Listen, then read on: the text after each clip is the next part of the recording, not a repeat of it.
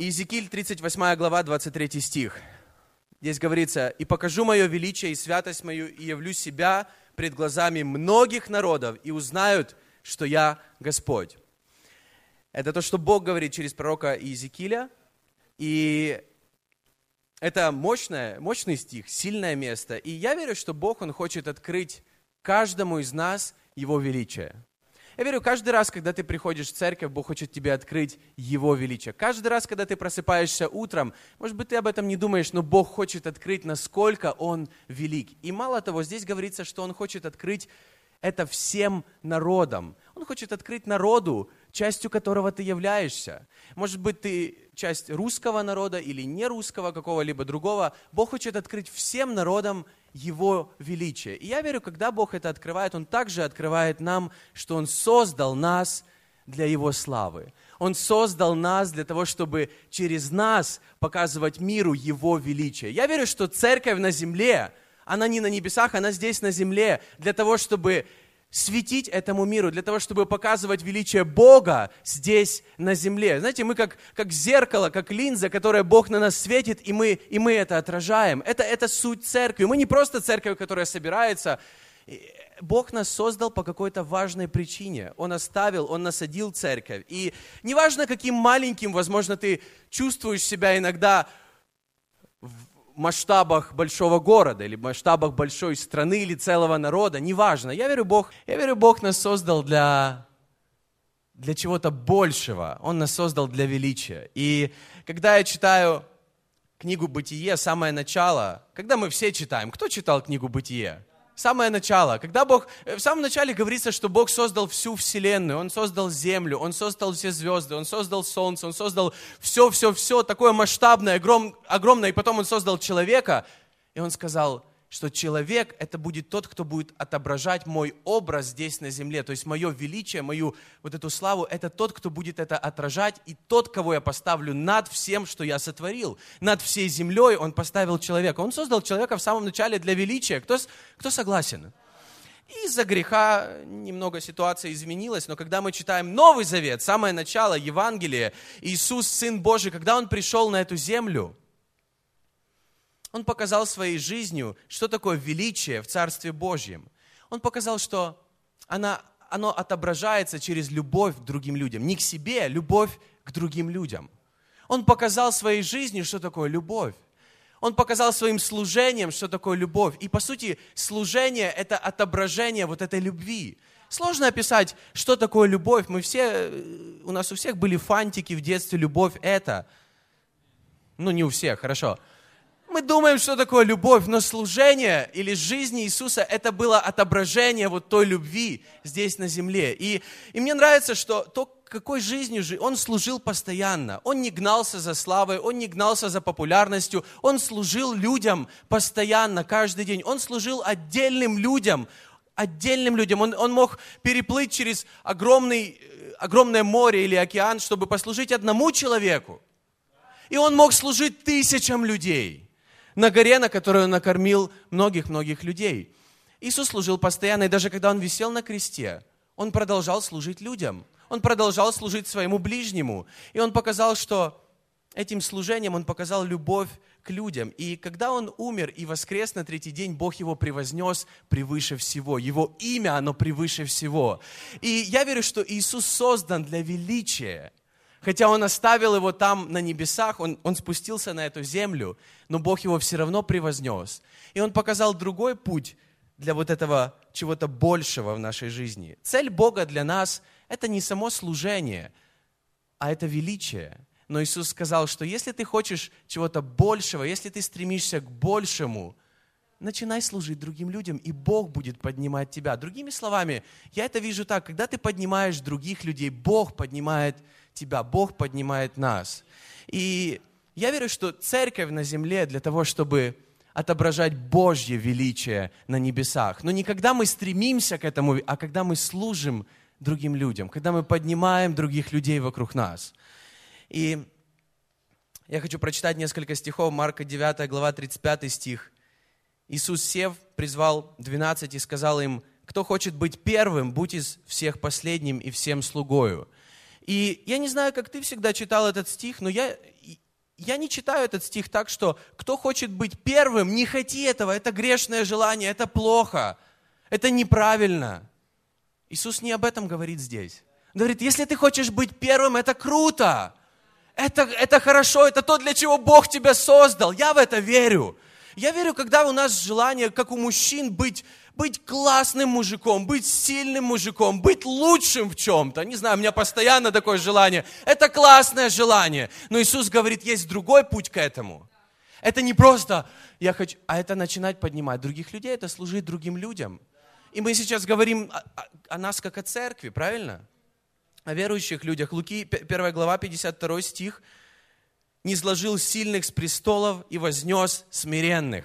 Запиши, вознес смиренных. Запиши у соседа справа. Вознес и такими большими, смиренных. Это тебе сегодня, брат или сестра.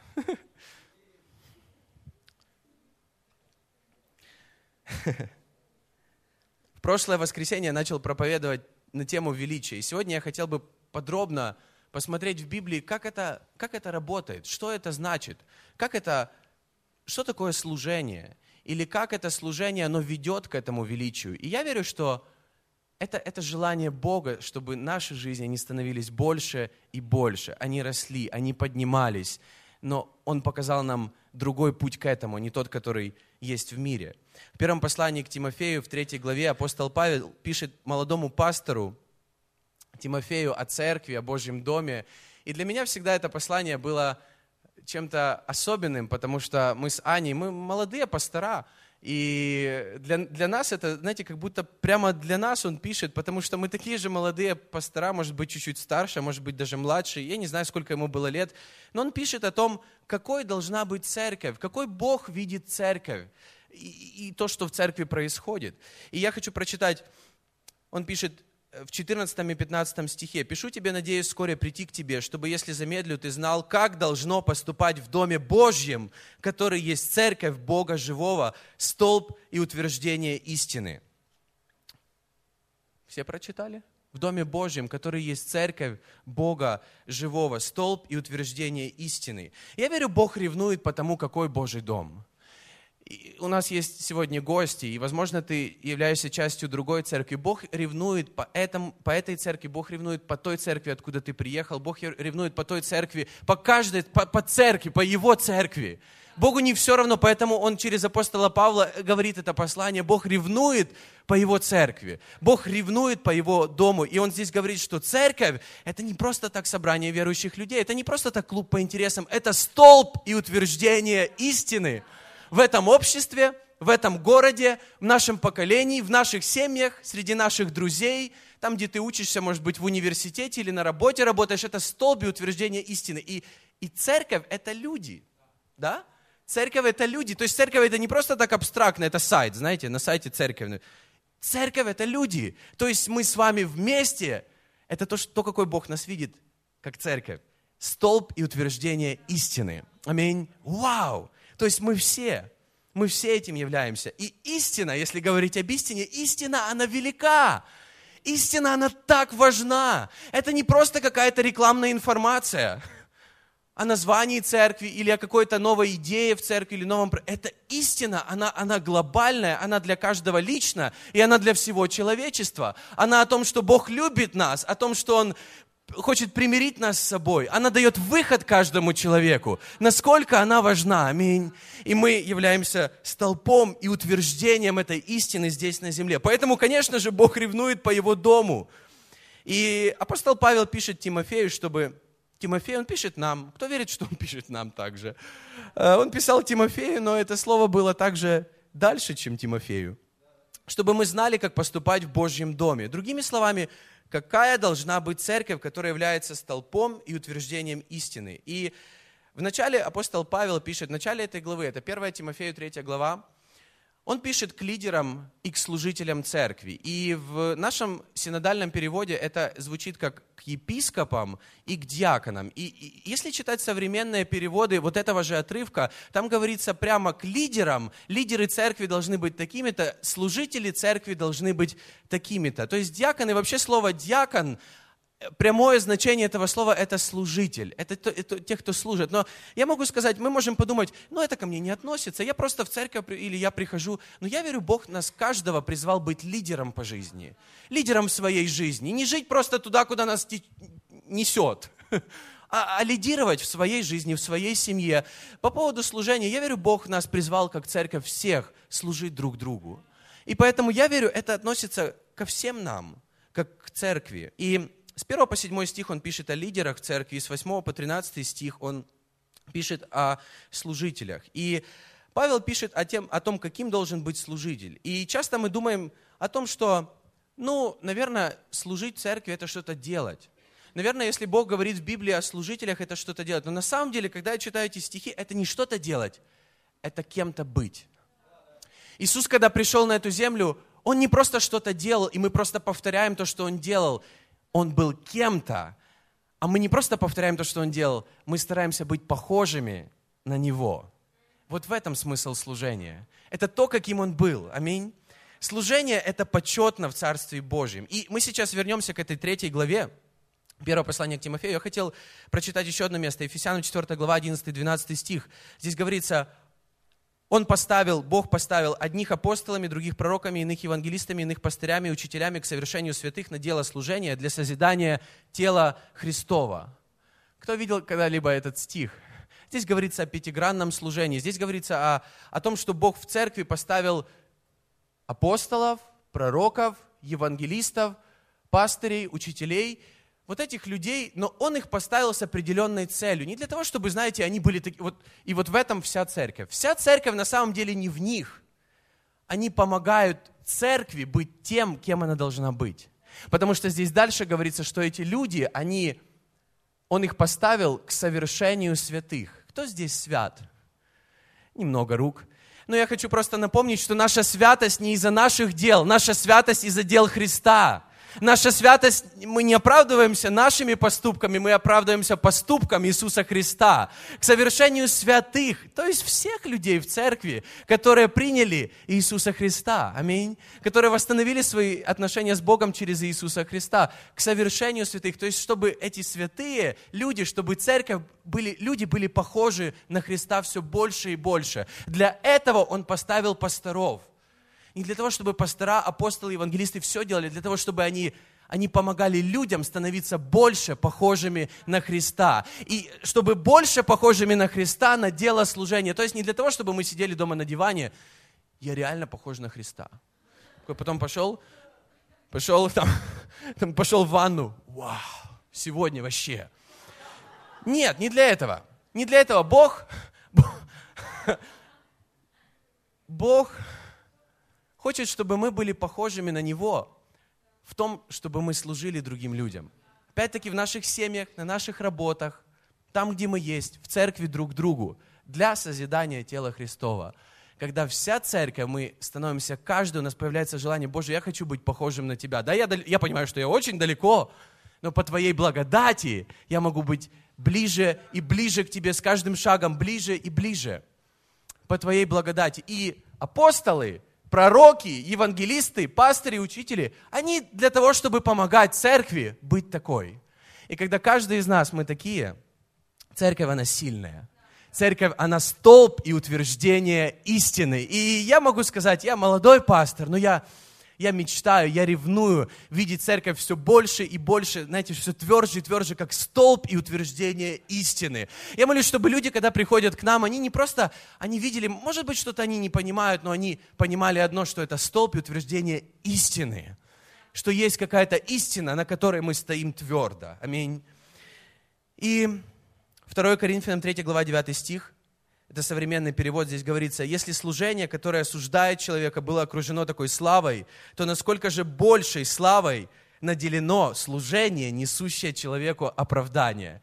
Мне так нравится то, о чем пишет апостол Павел, и я не буду долго здесь говорить об этом, но апостол Павел говорит, что в Ветхом Завете были священники, это были отделенные люди, не все, были, не все служили Богу, только отделенное, там одно колено был Божий народ, и одно из двенадцати это были левиты, они служили, и вот когда они служили, была огромная слава Божья, но они служили, по сути, закону, который осуждал других людей. И он говорит, что вот эти вот когда они служили закону, который осуждал других людей, была такая Божья слава. Он говорит, насколько более круто, другими словами, наше служение сейчас, потому что наше служение, оно к оправданию, не к осуждению, а к оправданию. Истина в том, что Бог оправдывает каждого из нас. И мало того, Он теперь призвал не просто отдельных людей, Он призвал нас всех, чтобы мы служили и делали что-то к оправданию других людей. И я могу сказать, у нас есть много людей, которые не только служат на сцене, может быть, здесь,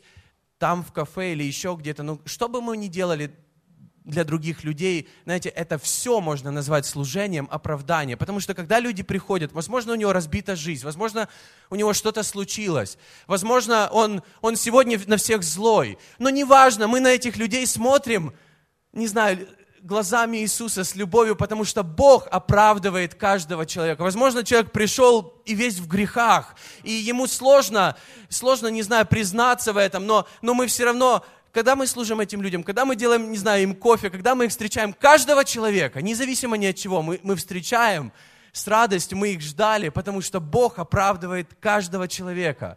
Насколько же более славно служение оправдания. Аминь. И я хотел бы очень быстро прочитать 1 Тимофею, 3 глава, э, с 8 по 12 стих. И здесь апостол Павел, он говорит о том, какие должны быть служители в церкви. И,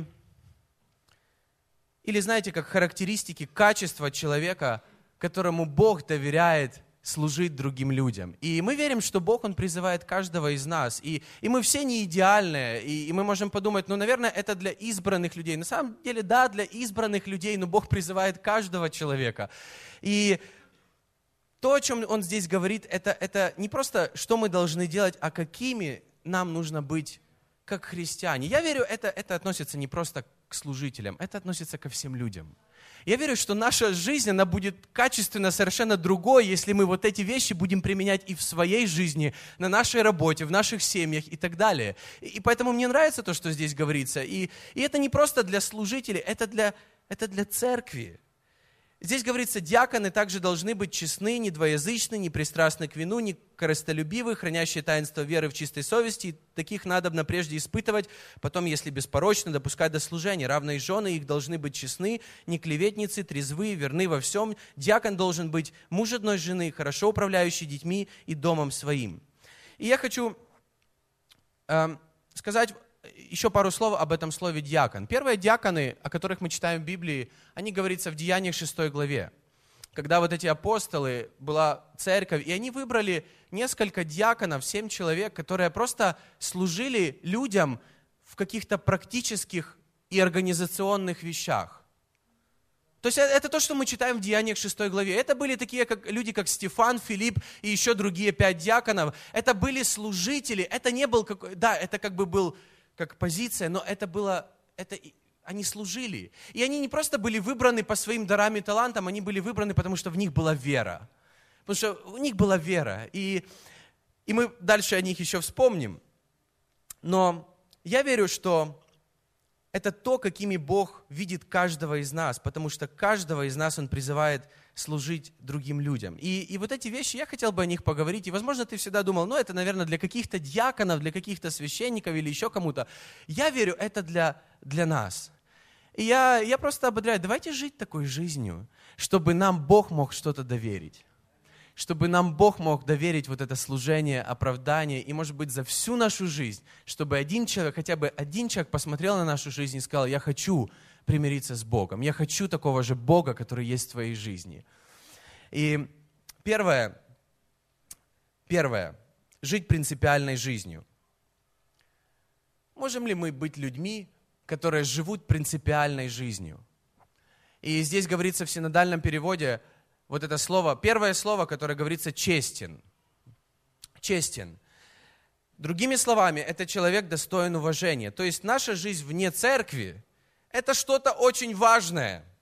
И в Библии говорится, что когда мы смотрим, или Бог смотрит на тех людей, которым доверить что-то, Он смотрит, чтобы эти люди были достойны уважения среди других людей. В современном переводе говорится, что служители должны быть уважаемыми людьми. Я верю, люди будут нас уважать, когда мы живем жизнью с принципами какими-то в своей жизни, с высокими стандартами, моральными стандартами по отношению к другим людям. И так обидно, когда видишь, что люди сейчас, знаете, они могут пойти на что угодно, если им это выгодно. Они могут нарушить любые стандарты, любые законы, любые принципы в своей жизни, чтобы получить что-то, что им нужно в этот день, сегодня, сейчас. И я могу сказать, в Царстве Божьем не это круто.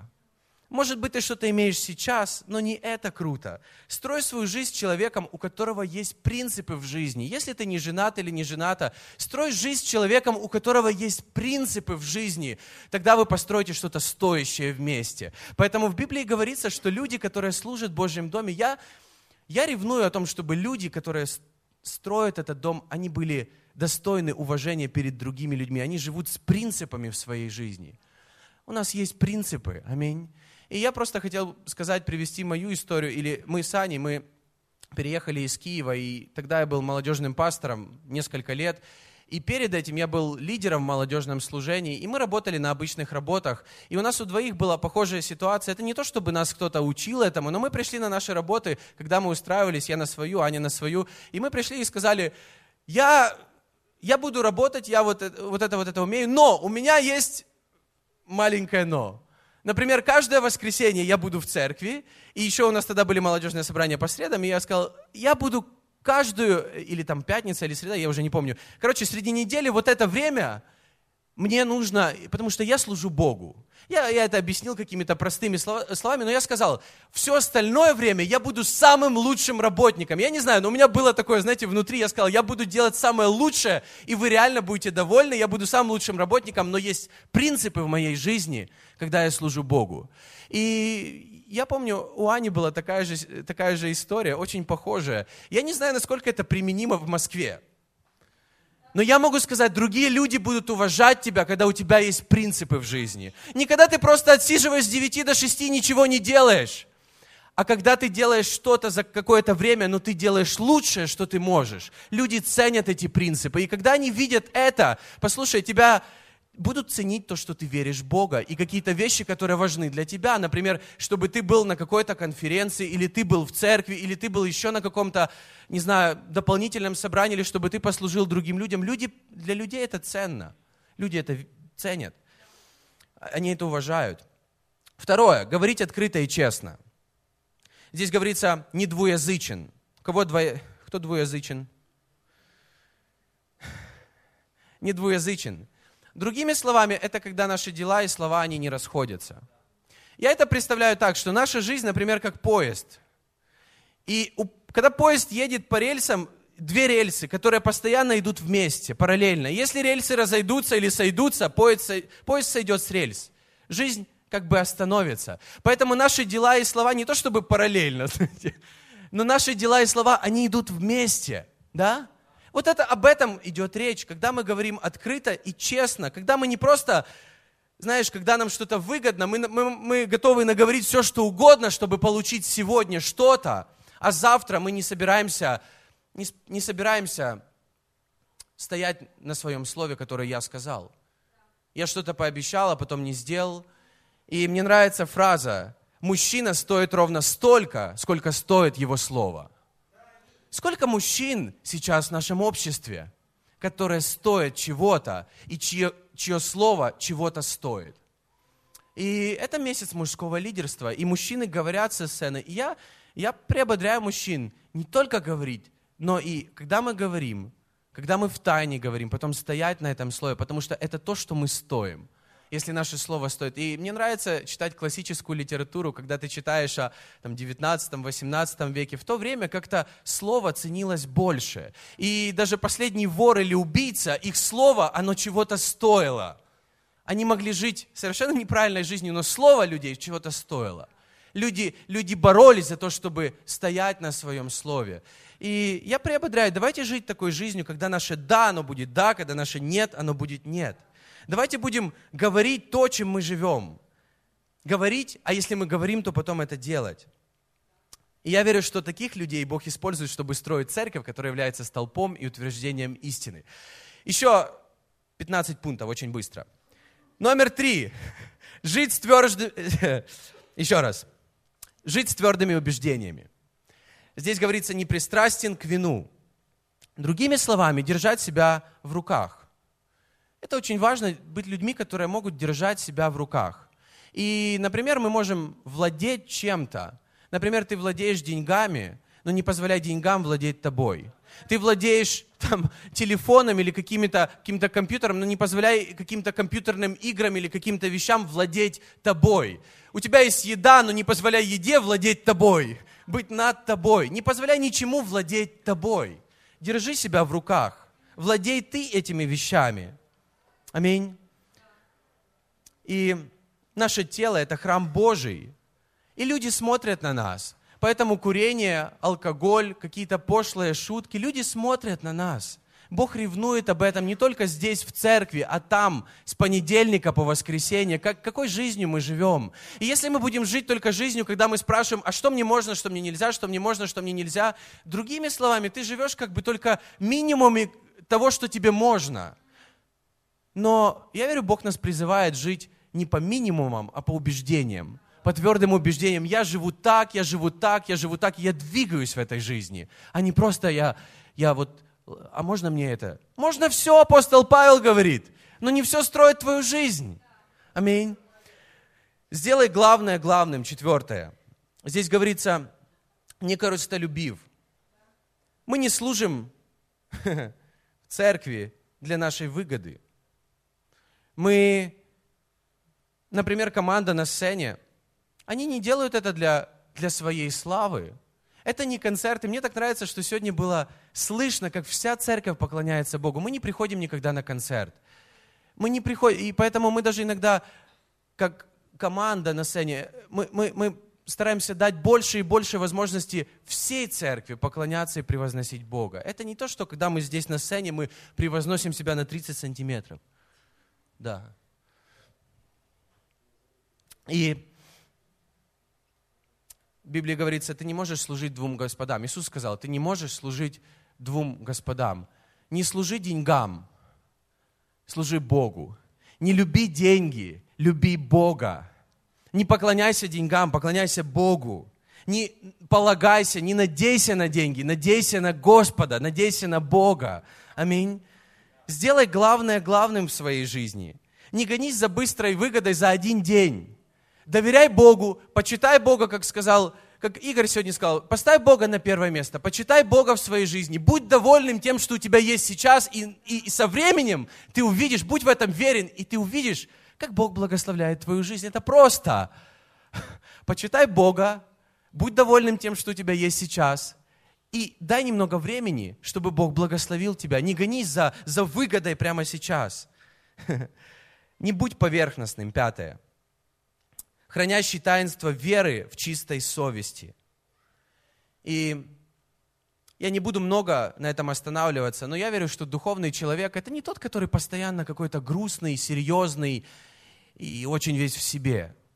Я верю, что духовный человек – это тот, который просто умеет разделять, когда есть время, чтобы славить Бога, и это какие-то важные вещи для тебя. И есть вещи, которые, когда мы когда мы смеемся, когда мы шутим, когда мы радуемся. Я верю, Бог создал нас для жизни, чтобы мы радовались. Но есть вещи, когда мы, или есть ситуации, когда мы радуемся, когда что-то серьезное. В Библии говорится, что нам нужно научиться плакать с плачущими, и смеяться, и радоваться с теми людьми, которые радуются. Не будь просто поверхностным человеком, когда ты все время радуешься и все, и ты не понимаешь каких-то важных, глубоких моментов. Например, когда мы поклоняемся или когда мы молимся. Потому что, возможно, в этот момент, когда мы все вместе молимся, чья-то жизнь, она изменится из-за нашей веры. Может быть, тех людей, которых даже нет в этом собрании. Не будь поверхностным человеком. Шестое, будь надежным. Испытывай, испытывать... Э, Павел пишет, испытывать потом, если беспорочно, допускать до служения. Непорочен. Если говорить о грехе, если бы здесь было, говорилось о грехе, то в церкви бы никто не служил никогда. Никто бы не был пастором, никто бы не был апостолом, никто бы не был учителем, никто бы ничего не делал, если бы здесь говорилось о грехе. Непорочен Здесь немножко другой смысл. И поэтому, когда я читал комментарии к этому месту и другие э, переводы Библии, я нашел, что здесь говорится не о грехе, не об ошибках, а, а, о том, чтобы мы следили над собой и говорили, э, вернее, работали над собой. И, и, и что другие люди говорят о тебе? То есть никогда ты живешь такой жизнью, когда про тебя могут, знаешь, постоянно другие люди говорят, ну, он пообещал и не сделал, он, он это сказал и он не пришел, он, он это там наобещал и опоздал, не сделал, там вообще не перезвонил. Что тебе говорят другие люди? Говорится об этом непорочен. Когда мы стараемся жить такой жизнью, которая перед, в глазах других людей, она имеет значение. Я не говорю, что нам нужно угождать всем людям вокруг, но с другой стороны, это неправильно говорить, мне все равно, что думают обо мне другие люди. Потому что мы тогда будем жить такой жизнью, когда нам все равно на, на, на всех, на все и так далее. Что говорят о мне другие люди? На парковке, в магазине, мои друзья, мои знакомые, которые не в церкви. И седьмое, последнее. Заботиться о своей личной жизни и своей семье. Здесь говорится в 12 стихе, диакон должен быть муж одной жены, хорошо управляющий детьми и домом своим. Я верю, наша домашняя жизнь, она очень важна. И это то, о чем здесь говорится. Муж одной жены. Я хочу попросить команду выйти уже на сцену. Муж одной жены. И как говорит пастор Брайан, что если муж одной жены, то ты не можешь второй раз жениться на своей работе или на своем служении. Ты муж одной жены. Будь, заботься о жене. Сделай это, это чем-то важным в своей жизни. Не давай, чтобы твои близкие, твои родные, они страдали из-за того, что ты делаешь, например, служишь. То есть нужен баланс. Нужно, чтобы... И, и на самом деле я замечаю, что для того, чтобы моя жена или мои близкие, они чувствовали, что они важны, они нужны и они ценны. На самом деле не так много времени для этого и сил нужно, но нужно об этом никогда не забывать. Заботиться о своей семье. Я могу сказать это в первую очередь к себе, потому что когда мы молодые люди, нам так легко куда-то бежать, и забыть о чем-то важном, забыть о чем-то ценном. Наша семья, наши дети, чтобы они любили Иисуса, чтобы они любили нас, любили Божий дом. И я верю, служение в церкви – это честь и привилегия. Когда я смотрю на вот эти вещи, когда я читаю эти вещи, я верю, служение в Доме Божьем и вообще это, это честь и привилегия, это что-то ценное, это что-то важное на небесах, это что-то, знаете, и я молюсь, чтобы мы не смотрели на это никогда что, как на что-то унизительное, хотя, может быть, кому-то оно таким кажется, но на самом деле на небесах это что-то ценное и важное. Поэтому, если Бог тебя призывает служить, а возможно, ты что-то уже делал, ты что-то, ты, ты служил, задумайся, а, а относился ли ты к этому как что-то честь и привилегия, потому что Бог хочет видеть таких людей – которые служат Ему, потому что на таких людях,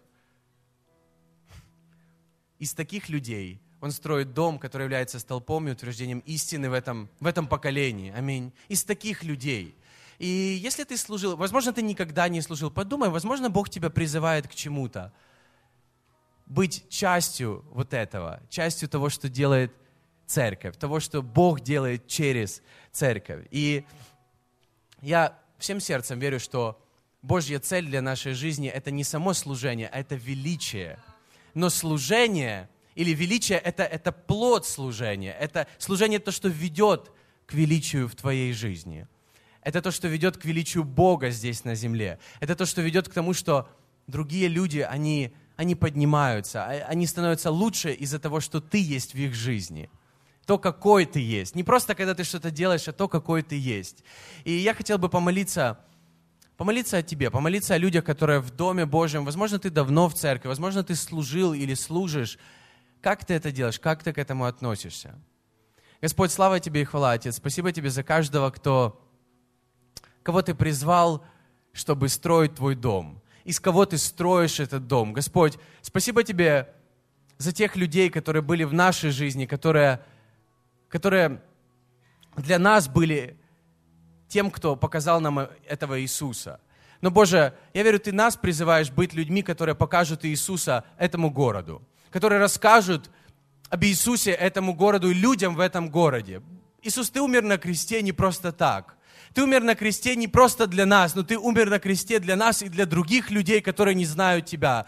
И я молюсь, чтобы наша жизнь, она была такой, чтобы когда на нас смотрели, видели этого Иисуса, видели эту истину, видели какие-то принципы по поводу Бога, видели, что мы люди, которые почитаем Бога, и к служению, или к церкви, или к Дому Божьему мы относимся, что это честь и привилегия, строить Твой дом, строить Божий дом. И я молюсь, чтобы среди нас никогда не было отношения, когда мы пренебрегаем этими, мы относимся к этому, да, пусть другие люди делают. Это, это честь, это что-то важное, это честь и привилегия. Если Бог призывает тебя, послушай, относись к этому как что это честь и привилегия, и Бог будет поднимать твою жизнь в то время, когда ты, может быть, поднимаешь других людей.